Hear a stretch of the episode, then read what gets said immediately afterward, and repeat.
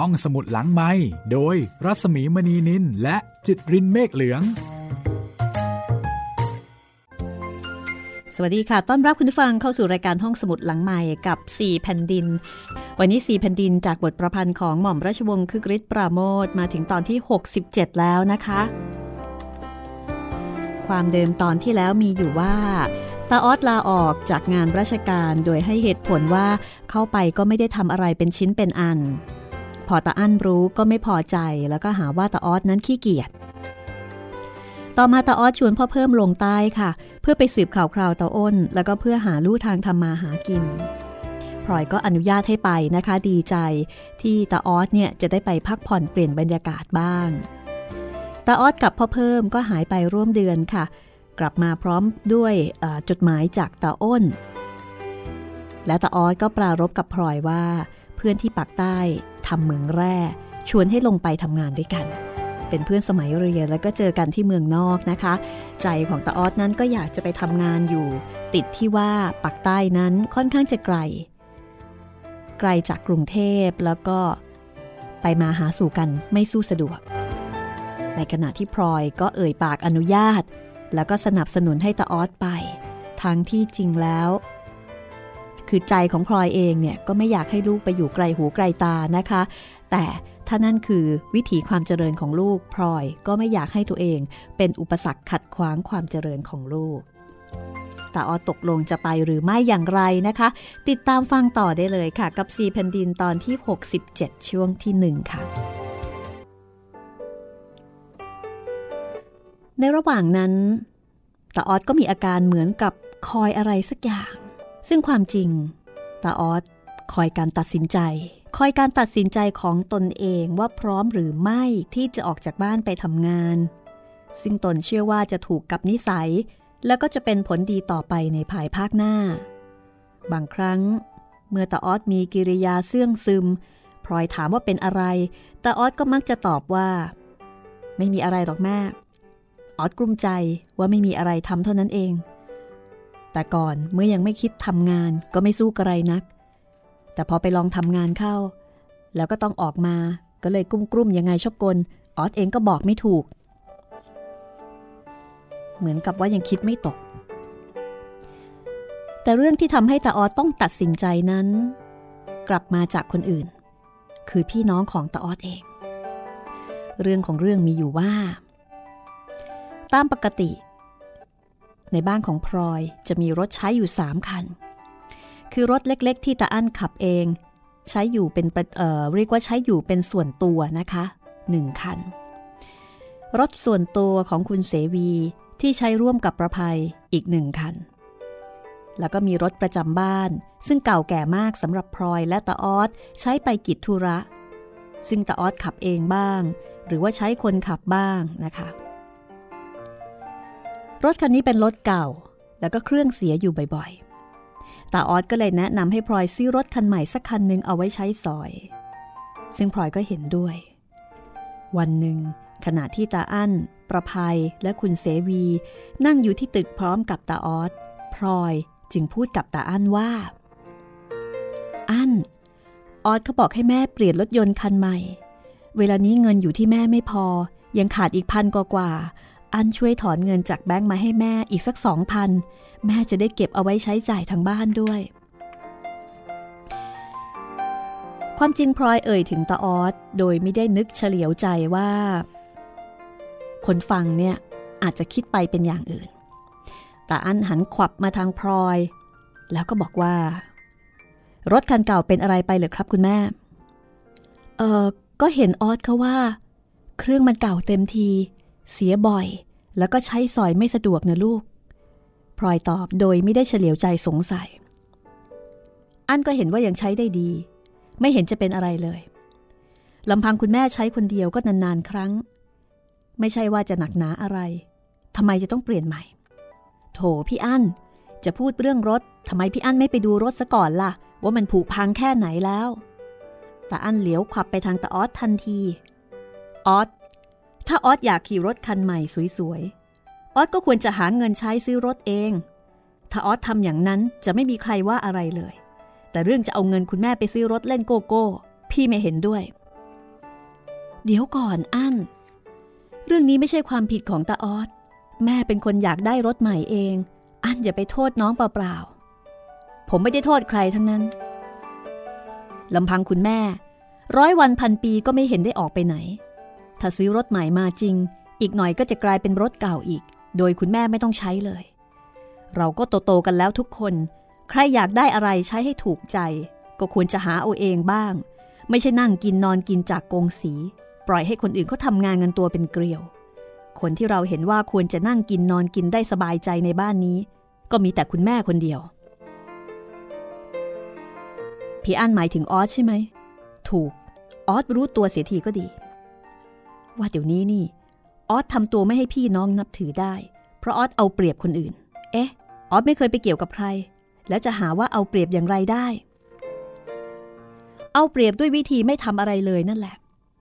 ถึงแม้ว่าเวลานี้ ทรัพย์สมบัติทั้งหลายในบ้าน จะยังรวมอยู่เป็นกองกลาง เป็นของคุณแม่คนเดียว ยังไม่ได้แบ่งปันกันก็ตามที แต่ต่อไปก็คงจะต้องแบ่งกันในระหว่างลูกๆของคุณแม่สักวันหนึ่ง ลูกคนอื่นเวลานี้ก็เป็นหลักเป็นฐาน ไม่มีใครมาช่วยคุณแม่ใช้ให้หมดเปลือง ยังเหลือแต่ออสคนเดียว และในที่สุด ก็ยังจะมีสิทธิ์ได้รับส่วนแบ่ง ได้รับส่วนแบ่งของที่เหลือ เท่ากับพี่น้องคนอื่นๆ แล้วอย่างนี้เหรอที่ออสว่าไม่ได้เอาเปรียบ พี่อั้นออสไม่นึกเลย แต่ออสหน้าซีดเผือดด้วยความละอาย และความช้ำใจพลอยรีบพูดอีกครั้งหนึ่งว่า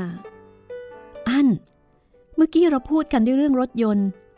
อันจะเห็นควรซื้อใหม่หรือไม่ควร ก็น่าจะพูดกันในเรื่องนั้นทำไมจะต้องพูดไปถึงเรื่องอื่น จนกลายเป็นแบ่งมรดกแม่กันต่อหน้าแม่ อันไม่เห็นกับน้องก็ควรจะเห็นกับแม่บ้าง คุณเสวีก็พูดสอดขึ้นอีกว่า ความจริงรถผมก็ยังมีอยู่อีกคัน ถ้าคุณแม่มีธุระจะเรียกใช้สอยเมื่อไหร่ ผมก็จะยินดีมาก จริงไหมประภัยไผ่ก็เห็นอย่างนั้นเหมือนกัน รถของเราที่เรือนก็มีอย่างที่คุณเสวีว่า คุณแม่จะเรียกใช้เมื่อไหร่ก็ได้ แล้วรถพี่อั้นก็มีอีกทั้งคัน ไม่เสียหายอะไร คุณแม่จะใช้คันไหนก็ได้ เหมือนกับรถคุณแม่เอง ไม่เห็นจะต้องไปซื้อรถใหม่ให้เสียเงินเสียทอง เป็นนั้นว่า ตั้งแต่นี้ต่อไป คุณแม่ไม่ต้องมีอะไรของตัวเอง ฉันแต่รถ ก็จะต้องยืมของคนอื่นเขาขี่ อย่างนั้นเหรอประภัยตาออสถามน้องสาวด้วยเสียงคุนคุนคุณแม่ก็คงมีทุกอย่าง เรื่องรถนั้นก็เท่ากับเป็นของคุณแม่ เพราะเป็นของลูกๆ ไม่เห็นจะเสียหายอะไรเลย พวกเราอยากให้คุณแม่ใช้ของของเรา เรารู้สึกพอใจที่ได้สนองคุณของแม่ที่เลี้ยงเรามาจนโตเท่านั้นเอง ประภัย ประภัยอยากจะว่าพี่ ว่าพี่เป็นคนที่คุณแม่เลี้ยงไม่รู้จักโตใช่หรือไม่ ก็พี่ออสคิดเอาเองก็แล้วกันภัยเป็นน้อง พูดไปก็ไม่ดี ขอบใจประภัย ขอบใจพี่อั้นออสรู้ตัวดีอยู่แล้ว ถึงวันนี้ก็ได้ความรู้เพิ่มเติมอีกเป็นอย่างดีว่า พี่น้องของออสเป็นอย่างไร ต่อไปนี้ออสก็จะไม่เอาเปรียบใครให้ว่าได้อีก ตาออดนิ่งอยู่อีกครู่หนึ่ง เมื่อไม่เห็นใครโต้ตอบว่ากระไรตาออดก็เดินออกจากห้องไปคนเดียว และตั้งแต่วันนั้นมาพลอยก็รู้ดีว่าตาออดจะต้องออกจากบ้านไปเสี่ยงโชคชะตาของตนที่อื่น ถึงแม้ว่าตาออดจะห่วงตนแล้วก็รักตนสักเพียงใดตาออดก็คงจะไม่อยู่ในบ้านที่พี่น้องเหยียดยาม และเมื่อไปแล้วตาออดก็คงจะไม่กลับมาอีก จนกว่าเหตุที่พี่น้องจะดูถูกเหยียดยามได้นั้นจะหมดไป พลอย ซึ่งรู้นิสัยใจคอตาออสดียิ่งกว่าใครๆ ก็รู้อยู่แก่ใจว่า ถ้อยคำที่พูดกันในระหว่างพี่น้องวันนั้น ได้ก่อให้เกิดความเจ็บช้ำน้ำใจแก่ตาออสจนเกินกว่าที่พลอยจะรักษาแก้ไขให้หายได้ คนที่จะแก้ความเจ็บช้ำน้ำใจนั้นได้ ก็คือตัวตาออสเอง และเวลา ซึ่งสามารถทำให้ความรู้สึกทุกอย่างเลือนรางไป อีกไม่กี่วันต่อมาตาออสก็มาบอกกับพลอยว่า จะไปทำงานกับเพื่อนที่เขาชวนไว้ทางปักใต้ เมื่อพลอยถามว่าจะต้องการเงินทองเท่าไหร่ เพื่อจะไปเข้าหุ้นเข้าทุนกับเขาตาออสก็สั่นหัว ลูกคิดว่าจะไปมือเปล่า ไม่ขอเงินของคุณแม่ให้ใครมาว่าได้อีก ลูกมีไปให้เขา แต่กำลังกายกำลังความคิด เพียงสองอย่างนี้ ก็เท่ากับจะเป็นทุนที่พอแล้วกระมัง วันที่ตาออสมาลาออกเดินทางไปในตอนเช้านั้นพลอยได้แต่ใจหาย แล้วก็เศร้าใจจนพูดอะไรไม่ถูก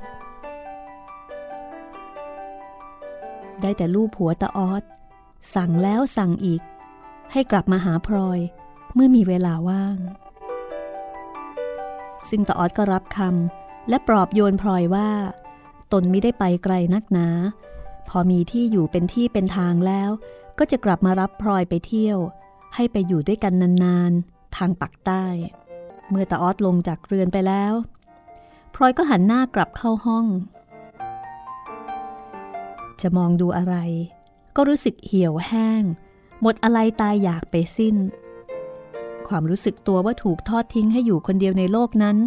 มีมากเพียงจะทับถมหัวใจ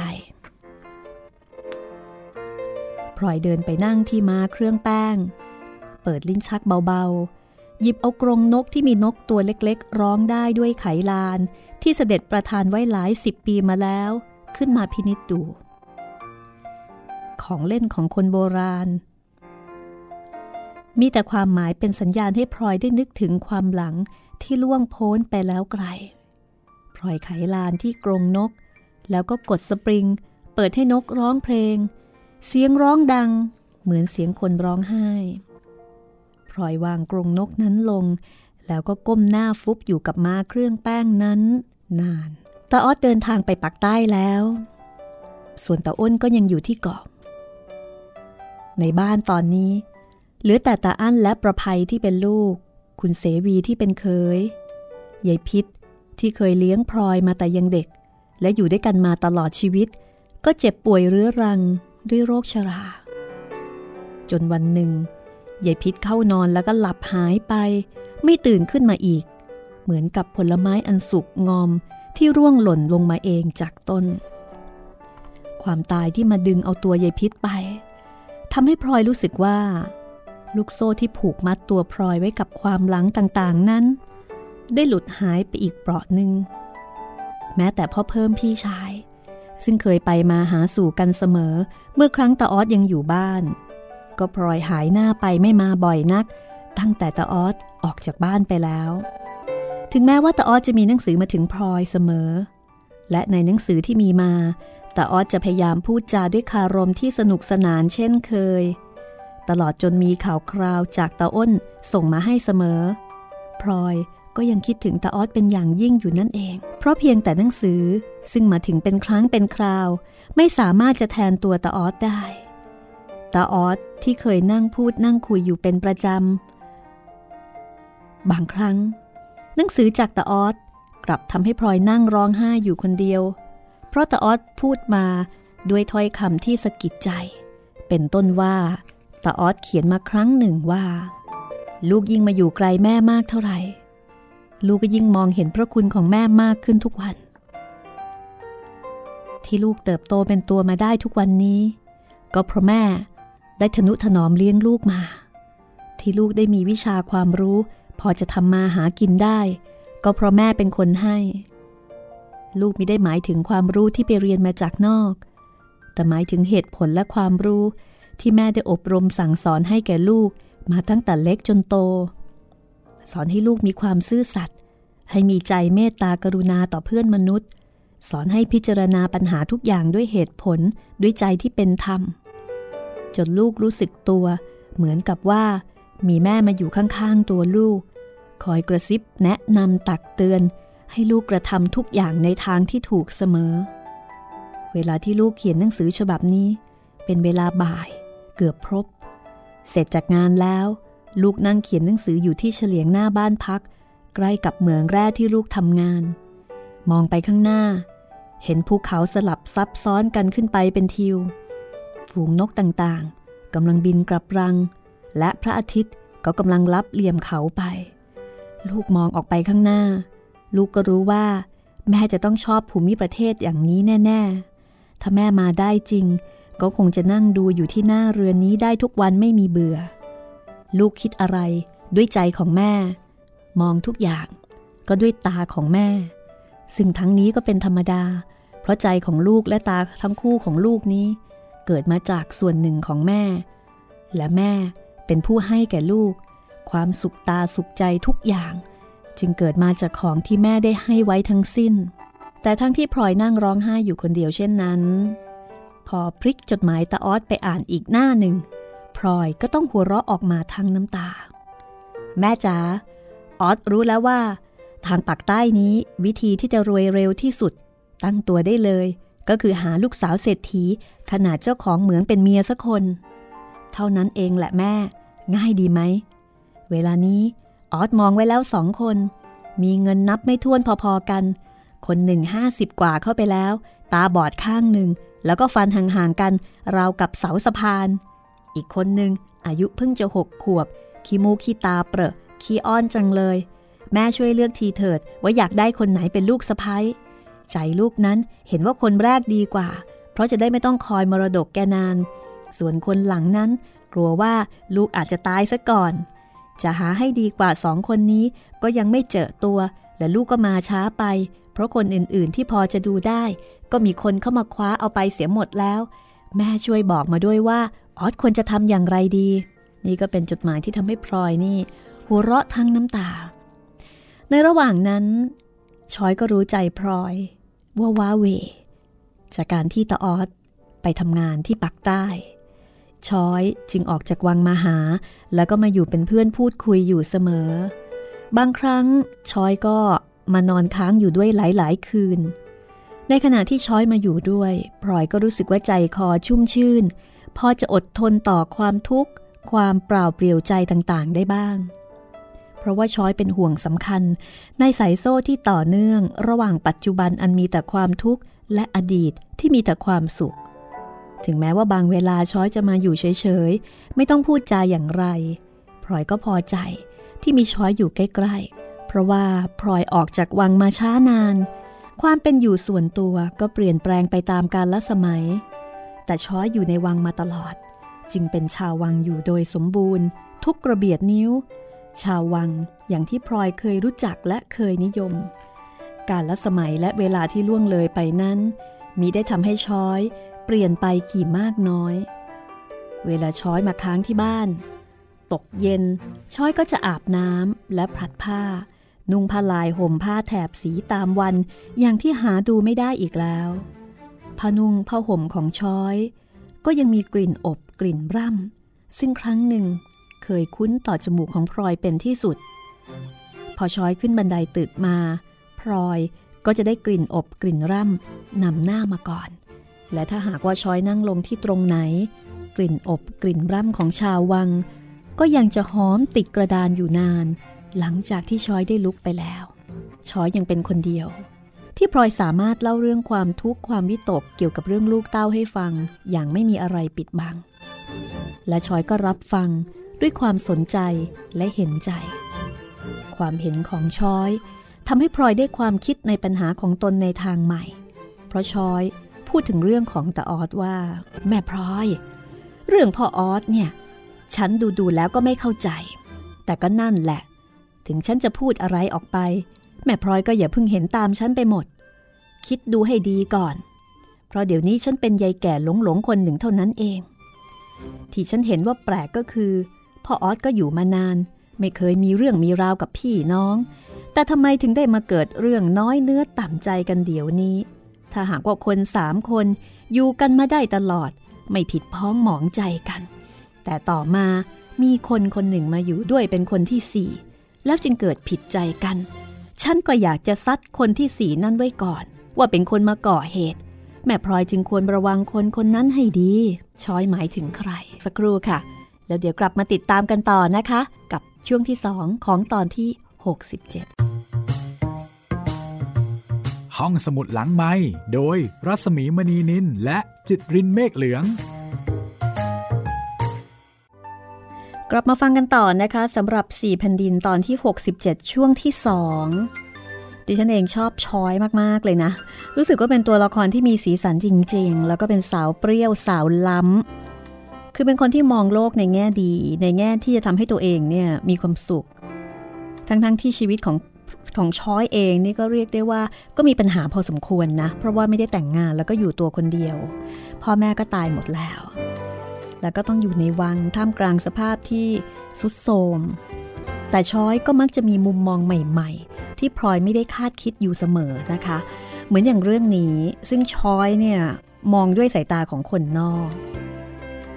น่าสนใจค่ะ ว่าพี่น้องอยู่ด้วยกันมาตั้งนานไม่เห็นจะมีอะไร แต่พอมีคนที่สี่เข้ามาปุ๊บ พี่น้องหมางใจกันทันที ก็เป็นการวิเคราะห์ตามแบบของชอยนะคะ ซึ่งก็น่าสนใจแล้วค่ะ ช้อยจะวิเคราะห์ถูกหรือไม่อย่างไรนะคะ ติดตามฟังได้เลยกับ 4 แผ่นดินตอนที่ 67 ช่วงที่ 2 ค่ะ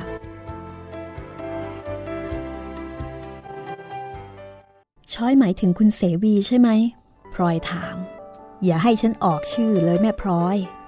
พูดไปเท่านี้ก็เป็นยายแก่ยุให้รำตำให้รั่วพอตัวอยู่แล้ว แต่ที่พูดก็เพราะฉันเห็นว่าแม่พลอยไม่ใช่คนอื่น จึงกล้าพูด คุณเสวีนะ่ะเห็นจะไม่ชอบกับตาออดแน่ แต่ลูกฉันมันก็ไม่ใช่เล่นเหมือนกันนะ ตั้งข้อรังเกียจ ขัดขวางมาตั้งแต่แรก ฉันดูไปแล้วก็พอกัน เข้าตำรับขิงก็ราขาก็แรง ฉันเองก็ไม่รู้จะคิดอย่างไรถูก พร้อยก็อย่าไปเก็บเอาเรื่องต่างๆ มาเป็นอารมณ์มากนักเลย วาดอันที่จริง พลอยเคราะห์ยังดีกว่าฉันเป็นไหนๆ น่าจะสบายใจอยู่เป็นหนักหนาแล้ว ฉันไม่เห็นจะมีเรื่องอะไรที่น่าสบายใจเลยชอย วันหนึ่งหนึ่งก็ได้แต่ยุ่งเรื่องของลูกๆเต้าๆ ไม่มีเวลาที่จะได้สุขสบายกายอย่างเขาอื่น คิดคิดไปก็กลุ้มใจ ไม่รู้ว่าไปทำกรรมเวรอะไรมา ชอยซะอีก สบายออกจะตาย ตัวคนเดียวไม่มีห่วงมีใย จะทำอะไรก็ได้ ข้อนี้แหละที่พลอยเข้าใจผิด เรื่องตัวคนเดียวนี่แหละ เป็นความทุกข์ของฉันทำให้ฉันต้องนึกอิจฉาพลอยเสมอ วันหนึ่งหนึ่งพลอยมีเรื่องคิดเรื่องทำเกี่ยวกับลูกกับเต้า ถึงจะดีไม่ดี จะทุกข์จะสุขพลอยก็ยังมีเรื่องคิด ยังรู้สึกตัวว่าไม่ใช่ตัวคนเดียว ส่วนไอ้ฉันสิ ไม่มีอะไรเลย มีแต่ตัว สุขทุกข์ก็เป็นเรื่องของตัวทั้งนั้น ไม่เกี่ยวกับคนอื่น จนบางครั้งก็เบื่อตัวเองเสียเต็มประดา อยากจะมีคนอื่นมาเกี่ยวข้องบ้าง อีกอย่างหนึง่งถึงพลอยจะทุกข์ก็ทุกข์ในเรื่องอื่น ไม่ใช่ทุกข์เรื่องมีเรื่องจน เพราะว่าพลอยเป็นคนเคราะห์ดี ตั้งตัวได้เป็นหลักเป็นฐาน ส่วนฉันนั้นได้แต่นั่งคิดด้วยเรื่องชักหน้าไม่ถึงหลัง จะจับจ่ายใช้สอยอย่างไร ก็ต้องระมัดระวังไปรอบด้าน พลอยก็คงจะรู้ว่า ข่าวของเดี๋ยวนี้มันไม่ถูกเหมือนแต่ก่อน ฉันเองถึงจะตัวคนเดียวก็ไม่มีอะไรหนักหนา แต่ก่อนอยู่กับเสด็จก็ไม่รู้สึก เพราะเจ้านายท่านเลี้ยง คิดแต่จะสนุกไปวันหนึ่งหนึ่งพอเสด็จสิ้นพระชนลง ได้ประทานบ้างนิดนิดหน่อยหน่อยก็หมดไปนานแล้ว เวลานี้ยังมีกินมีใช้อยู่ได้ ก็เพราะคุณอาสายทิ้งเอาไว้บ้าง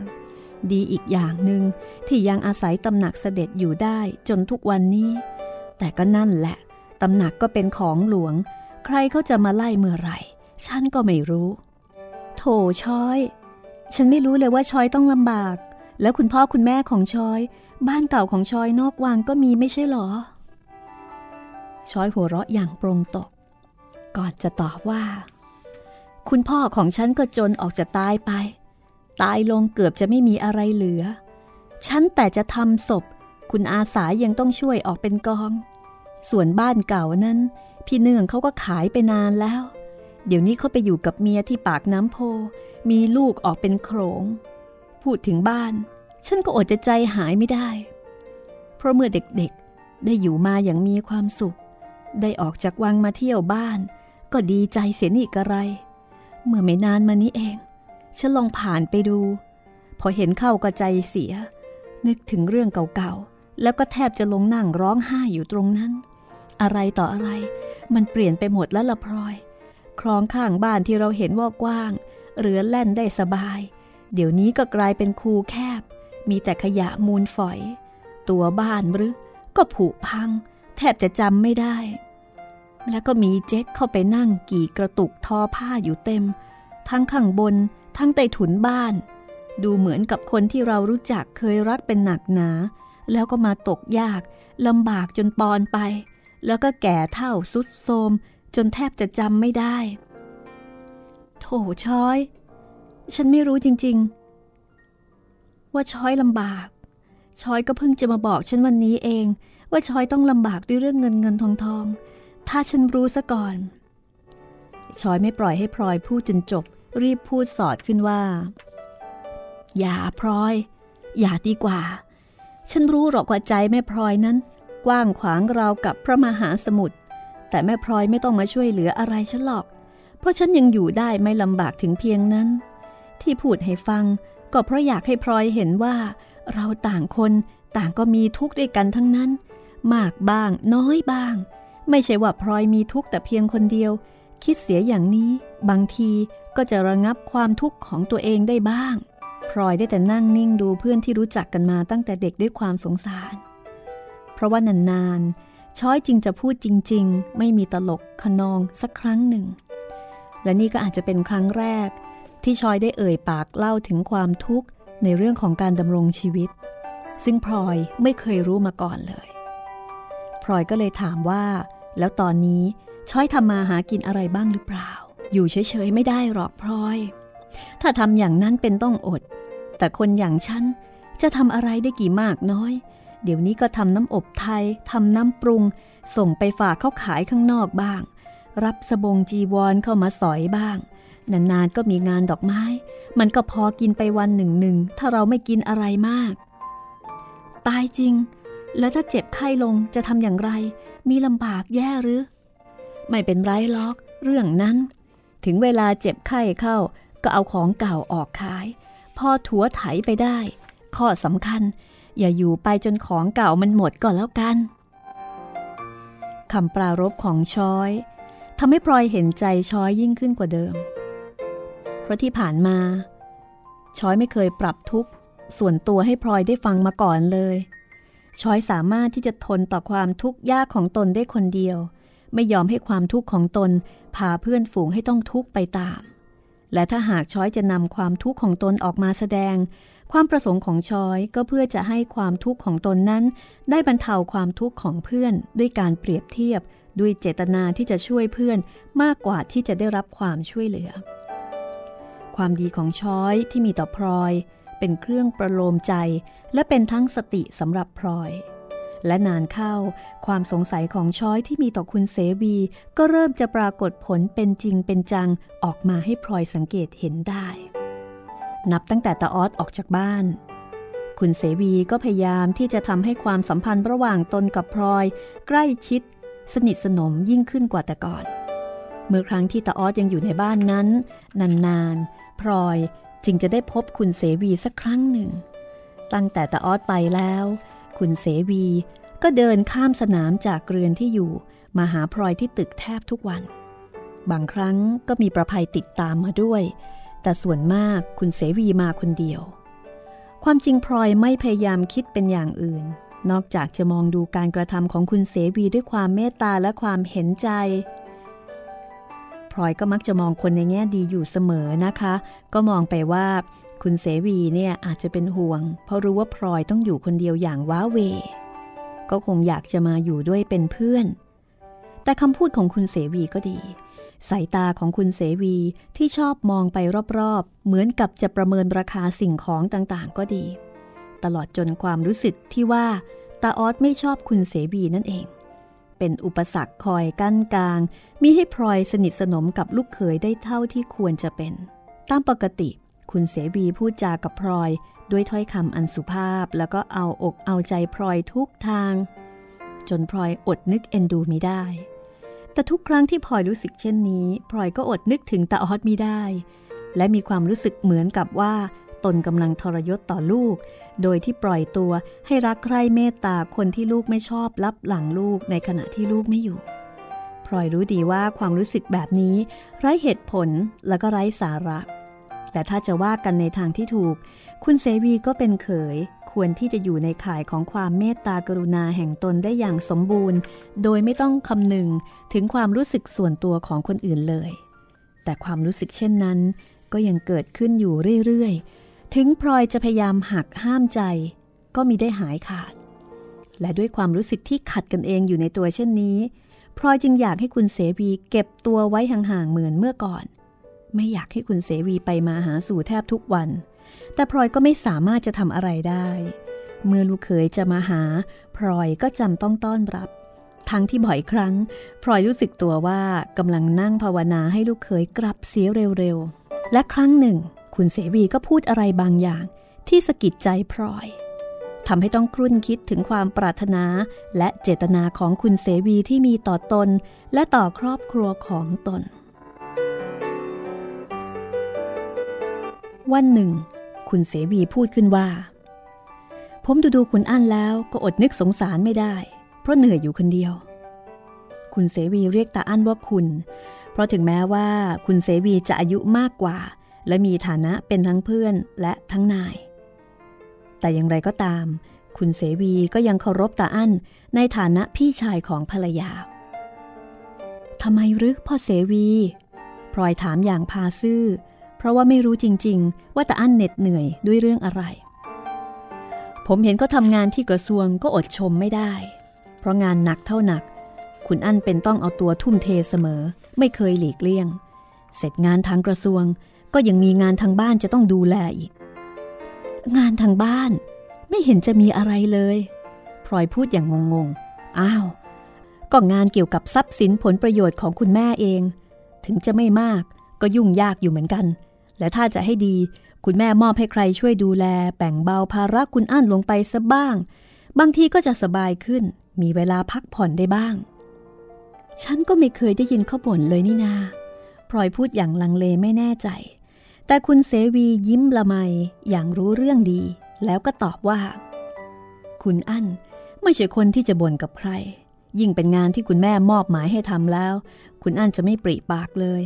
ฉันแต่จะขอให้ใครเข้าไปช่วย คุณอั้นก็จะไม่เอ่ยปากพูด จนกว่าคุณแม่จะเป็นคนเอ่ยขึ้นก่อน ฉันก็ไม่มีใครอีกจริง ๆ นะพ่อเสวี ลูกเต้าก็กระจัดกระจายพลัดพรายกันไป อยู่คนละทิศคนละทาง ไม่รู้จะทำอย่างไร ความจริง ผมว่าประภัยก็อยู่ว่างๆ เวลาผมกับคุณอั้นไปทำงาน ประภัยอยู่ทางนี้คนเดียวทุกวัน ถ้าหากคุณแม่จะเรียกใช้สอยก็คงไม่ขัด ช่างเถอะพ่อเสวีพลอยรีบตอบดักคอขึ้นทันที ฉันถือเป็นคติทีเดียวว่า ผู้หญิงที่มีเรือนแล้ว จะต้องมีหน้าที่อยู่กับผัว อยู่กับบ้านของตัวทิ้งไม่ได้ และอีกอย่างหนึง่งฉันก็ไม่ได้เลี้ยงประภัยมาให้ทำงานแบบนี้ เคยสอนให้ดูแต่การบ้านการเรือน ถึงจะใช้ให้ทำก็คงไม่เข้าใจ และนิสัยของประภัยก็คงไม่ชอบ คุณเสบีได้ฟังก็นิ่งอยู่ครู่ใหญ่ ก่อนที่จะพูดขึ้นว่า แม้แต่ผมเองเข้ามาอยู่ในบ้านนี้ ก็คิดถึงพระคุณคุณแม่อยู่เสมอ อยากจะช่วยทำการงานของคุณแม่ เพื่อสนองคุณ ผมจะออกปากพูดกับตาอั้นเขาเองก็ใช่ที่ เขาจะหาว่าก้าวกายถ้าหากคุณแม่เห็นว่า พอจะไว้ใจใช้สอยผมได้ ไม่ว่าจะเป็นเรื่องธุระอย่างไร ผมจะดีใจมาก ว่าแล้วคุณเสวีก็กวาดตาไปรอบห้องเช่นเคย ในลักษณะที่พลอยนึกรำคาญอยู่เสมอ ไม่เป็นไรหรอก พ่อเสวี แล้วฉันจะลองถามอั้นดู เขาจะว่าอย่างไรบ้างก็ยังไม่รู้ แล้วพลอยก็ทิ้งปัญหาไว้แค่นั้น พอคุณเสวีกลับไปแล้วพลอยก็ให้นึกอัศจรรย์ใจ ว่าคุณเสวีจะมีวัตถุประสงค์มุ่งหมายอย่างไร ในเรื่องเกี่ยวกับเงินเงินทองทองของตน คุณเสวีนั้น ไหนว่าก็ชอบพอกับตาอั้นเป็นหนักหนา มีเรื่องราวที่อยากจะช่วยเหลือกัน เหตุไฉนคุณเสวีไม่ยอมพูดกับตาอั้นเอาเอง แต่ต้องมาพูดผ่านทางพลอย เหมือนกับว่าคุณเสวีต้องการคำพูดจากปากพลอยผู้เป็นเจ้าทรัพย์ ไว้อ้างเพื่อเป็นสิทธิ์ในอำนาจต่อไป อีกอย่างหนึง่งดูดูไปแล้วก็แปลก ที่คุณเสวีมาพูดถึงเรื่องเหล่านี้เมื่อตาออสออกจากบ้านไปแล้ว หรือว่า บางทีตาออสจะเป็นเครื่องกีดขวางอะไรอยู่สักอย่างดอกกระมังพลอยสั่นศีรษะช้าๆ เหมือนกับพยายามจะสลัดความคิดอันเป็นอกุศลให้ออกจากตัว ว่าตัวเองคิดมากไป แก่เข้าก็อาจจะหลงหลงไหลๆพลอยนึกอยู่ในใจ แล้วก็หาเหตุผลให้ตัวเองว่า เขาก็ไม่ใช่คนยากคนจน ทางบ้านเขาก็ร่ำรวยไม่น้อยกว่าเรา หรือจะมากกว่าเราซะอีก เขาจะมาใยดีอะไร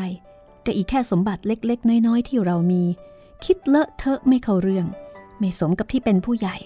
เดี๋ยวเกิดทำท่าแม่ยายที่ดีไม่ถูกยายช้อย แกจะขันเอาตายพลอยบอกกับตัวเองในที่สุด แต่แล้ววันหนึ่ง ตอนเย็น หลังจากกินข้าวแล้วพลอยอยู่กับตาอั้นสองต่อสองเพราะว่าประภัยชวนคุณเสวีให้พาไปดูหนังที่เฉลิมกรุงพลอย ก็เรียบเคียงถามตาอั้นขึ้นว่า อั้น แม่สังเกตดูว่า อั้นทำงานมากทั้งงานหลวงและงานของแม่ อั้นไม่เหนื่อยบ้างเหรอลูกตาอั้นยิ้มก่อนจะตอบว่า ก็ไม่เห็นเหน็ดเหนื่อยอะไรทำไมคุณแม่ถึงถาม ยิ่งงานของคุณแม่แล้ว ยิ่งไม่เหน็ดเหนื่อยอะไรเลย เก็บค่าเช่าบ้างอะไรบ้าง แล้วก็ส่งเข้าแบงค์คุณแม่จะเอาเท่าไหร่ ผมก็ไปเบิกมาให้ แล้วก็คอยดูให้บัญชีมันลงตัว อย่าให้ใครมาว่าทีหลังได้ ว่าโกงคุณแม่เท่านั้น เปล่า แม่ไม่ได้ว่าอะไรหรอก นึกว่าอั้นเหนื่อยทำคนเดียวไม่ไหว ถ้าอยากจะได้ใครช่วยดู แม่ก็ไม่ว่า คุณแม่นึกว่าจะเอาใครมาช่วยผม แม่ก็ไม่รู้ อย่างคุณเสวี อันเห็นเป็นอย่างไรแต่อันนิ่งอึ้งลง เหมือนกับมีอะไรมาสะกิดใจ แล้วพูดว่า เอ คุณแม่นึกยังไงขึ้นมา ผมไม่เข้าใจเลย ถึงเสวีเขาจะเป็นเขยก็จริง แต่เมื่อเรายกประภัยให้เขาแล้ว ก็ควรจะแล้วกันไป เราก็ไม่ได้เรียกร้องอะไรเขานักหนาทำไมจะต้องเอาตัวเขาเข้ามาเกี่ยวข้องในเรื่องเงินเงินทองทองของคุณแม่ แม่เห็นเขาชอบกับอั้น นึกว่าจะช่วยกันอีกแรงหนึ่งได้เท่านั้นเอง ก็ถูกที่ผมชอบกับเขา แต่เรื่องอย่างนี้มันก็ต้องมีขอบเขตบ้าง ผมถามอะไรคุณแม่จริง ๆ เถิด เรื่องนี้คุณแม่คิดขึ้นเอง หรือใครมาพูดขึ้น แต่อั้นถามตรงๆ เล่นเอาพลอยตอบตะกุกตะกักว่า แม่เออแม่ก็คิดเออคือความจริงคุณเสวีเขาพูดขึ้นก่อน เขาว่าเขาอยากจะทำอะไรที่จะสนองคุณแม่ แม่ก็เลยถามอั้นดู ผมนึกว่าแล้วทีเดียว แต่อั้นตอบอย่างมองเห็นเรื่องตลอด ประภัยก็เคยมาพูดกับผมเรื่องนี้เหมือนกัน แต่ผมทำเฉยๆซะ เพราะไม่เห็นเป็นเรื่องจำเป็น จากนั้นตาอั้นก็นั่งนิ่งๆ เหมือนกับว่าคิดอะไรอยู่เป็นนาน และในที่สุดก็ถามพลอยขึ้นเบาๆ จนเกือบเป็นกระซิบว่า คุณแม่ ผมอยากถามอะไรคุณแม่สักอย่าง คุณแม่ก็เคยเห็นคนมามาก คุณแม่เห็นว่า เสวีเขาเป็นคนอย่างไร เอาละสิ กับคำถามนี้นะคะ ไม่น่าจะเป็นคำถามที่ตาอั้นตั้งคำถามกับพลอย เพราะว่าตาอั้นนั้น เชียร์คุณเสวีมาตั้งแต่แรก แล้วก็เป็นคนชักนำคุณเสวี ให้มีโอกาสมาเป็นลูกเขยของพลอย จนกระทั่งสามารถเอาชนะท่านชายน้อยได้นะคะ และคุณเสวี ก็ยังเป็นหัวหน้างานโดยตรงของตาอั้นด้วยทำไมตาอั้นถึงตั้งคำถามเช่นนี้ นอกเหนือนอกเหนือจากเรื่องที่คุณเสวีพยายามที่จะเอาตัวเข้ามาเกี่ยวข้องกับเรื่องสมบัติของพลอยแล้ว ยังมีเรื่องอื่นอีกหรือไม่ ที่ทำให้ตาอั้นชักจะไม่ค่อยวางใจ ในตัวคุณเสวี เรื่องนี้ต้องติดตามต่อไปนะคะ กับตอนหน้าตอนที่ 68 กับสี่แผ่นดิน บทประพันธ์ของหม่อมราชวงศ์คึกฤทธิ์ปราโมทค่ะ อย่าลืมนะคะ คุณผู้ฟังสามารถที่จะฟังรายการย้อนหลังแล้วก็ดาวน์โหลดได้ ดาวน์โหลดออกมาเป็นไฟล์ MP3 ค่ะ โดยการคลิกขวาที่ลูกศรสีเขียว ลูกศรสีเขียวที่อยู่ใต้ชื่อตอนนะคะ แล้วถ้าเกิดว่ามีปัญหาทางเทคนิคในเรื่องของการดาวน์โหลด ก็สอบถามมาได้ทางหน้าเว็บแห่งนี้ ทีมงานของไทย PBS ออนไลน์ยินดีที่จะแนะนำนะคะ แล้วก็ให้คำตอบแก้ไขข้อขัดข้องในการฟังค่ะ วันนี้หมดเวลาแล้ว ต้องลาคุณผู้ฟังไปก่อนแล้วค่ะ พบกันใหม่ ตอนหน้าสีแผ่นดิน สวัสดีค่ะ ห้องสมุดหลังไม้โดยรัสมีมณีนินและจิตรินเมฆเหลือง